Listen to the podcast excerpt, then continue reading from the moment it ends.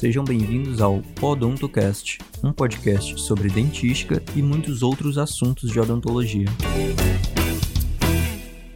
Oi, pessoal, aqui quem fala é a Giovana. No episódio de hoje teremos a participação da professora Iracema Matos de Melo, professora de periodontia da UFC Campos Sobral, com mestrado e doutorado na área de clínica odontológica. No episódio de hoje, a professora Iracema vai nos falar sobre a importância da realização dos exames periodontais.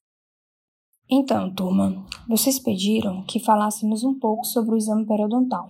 Como fazer, quais as principais dúvidas que podem surgir e os erros e acertos que podemos cometer. Bem, esse tema é bastante abrangente e eu e o professor Rodrigo e a professora Virginia vamos conversar um pouco sobre esse assunto com vocês. Nesse primeiro odontocast, vamos primeiro ressaltar a importância de fazer o exame periodontal. Não sei se vocês já notaram, mas o prontuário que utilizamos na faculdade é bastante extenso e abrange as diversas áreas da odontologia.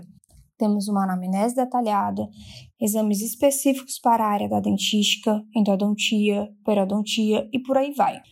Mas essa não é uma realidade em todos os consultórios.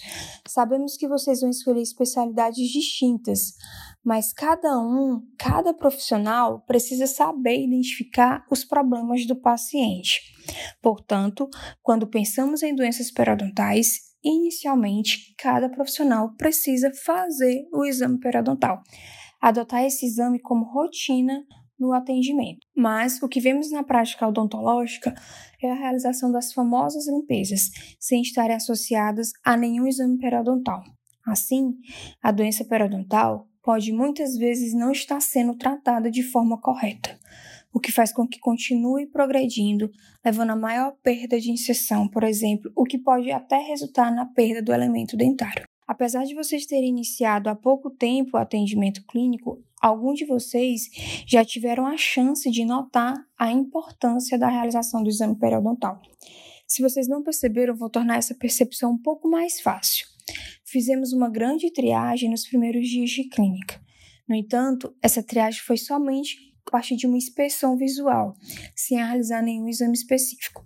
Quando esses pacientes retornaram para o atendimento e fizemos o registro periodontal simplificado, PSR, muitos daqueles pacientes que pensamos que iria precisar somente de um tratamento que envolvesse raspagem supragengival e instrução de higiene oral apenas, indicaram necessidade de uma abordagem subgengival, com raspagem e alisamento radicular. Falando em termos de código desse exame, alguns pacientes que pensamos que apresentariam somente os códigos 0, 1 e 2 apresentaram alguns restantes com códigos 3 ou 4. Esse exame, o PSR, é um exame que permite uma triagem de pacientes e que indica a necessidade de tratamento desses pacientes. E nós vamos conversar mais sobre esse exame nos próximos podcasts. Mas o que podemos concluir a partir dessa é, pequena prática clínica que já tivemos na clínica odontológica 1? Nós não temos uma visão de super-herói. Ninguém é o Clark Kent e ninguém consegue ter certeza se o paciente tem somente gengivite ou se já tem sítios com perda de inserção a partir de uma simples inspeção visual.